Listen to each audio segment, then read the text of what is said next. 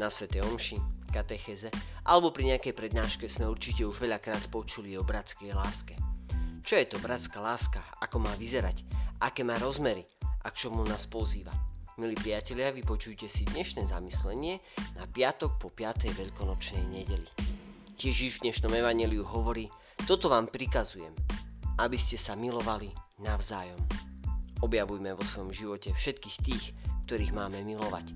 Odovzdávajme im svoju lásku a predovšetkým pamätajme na to, že dokonalý vzor bratskej lásky, skutočnej lásky nám dáva náš Pán.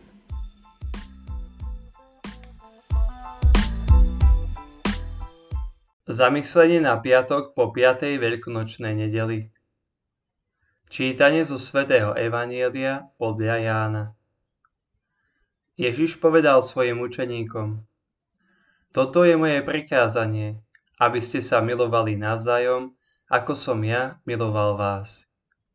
Nik nemá väčšiu lásku ako ten, kto položí svoj život za svojich priateľov. Vy ste moji priatelia, ak robíte, čo vám prikazujem.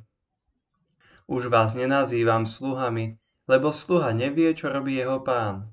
Nazval som vás priateľmi, pretože som vám oznámil všetko, čo som počul od svojho otca. Nie vy ste si vyvolili mňa, ale ja som si vyvolil vás a ustanovil som vás, aby ste išli a prinášali ovocie, aby vaše ovocie zostalo, aby vám Otec dal všetko, o čo ho budete prosiť v mojom mene. Toto vám prikazujem, aby ste sa milovali navzájom. Dnes nás pán pozýva k bratskej láske, aby ste sa milovali navzájom, ako som ja miloval vás. To znamená, ako ste ma videli milovať a ako ma stále budete vedieť milovať. Ježiš k vám hovorí ako priateľ, pretože vám povedal, že vás volá jeho otec.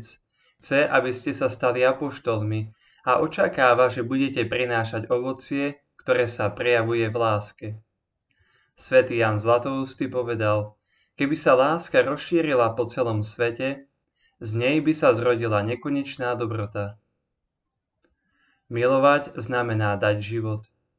Manželia to dobre vedia. Navzájom sa milujú i obdarúvajú.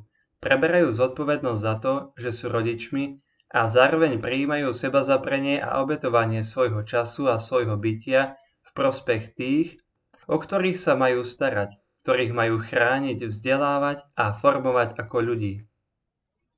Vedia to aj misionári, keď sa s rovnakým kresťanským duchom obetujú a zdávajú vlastného života pre evanielium. A vedia to aj rehoľníci, kňazi a biskupy a spolu s nimi všetci Ježišovi učeníci, ktorí sa rozhodli pre spasiteľa. Pár kapitol pred dnešným úrivkom Evanielia Ježiš povedal, aké sú požiadavky na lásku a prinášanie ovocia. Veru, veru, hovorím vám. Ak pšeničné zrno nepadne do zeme a neodumrie, ostane samo. Ale ak odumrie, prinesie veľkú úrodu. Ježiš vás pozýva, aby ste stratili život, bez obáv ho odozdali jemu. V prípade potreby ochotne zomreli, aby ste milovali svojho brata Kristovou láskou s nadprirodzenou láskou.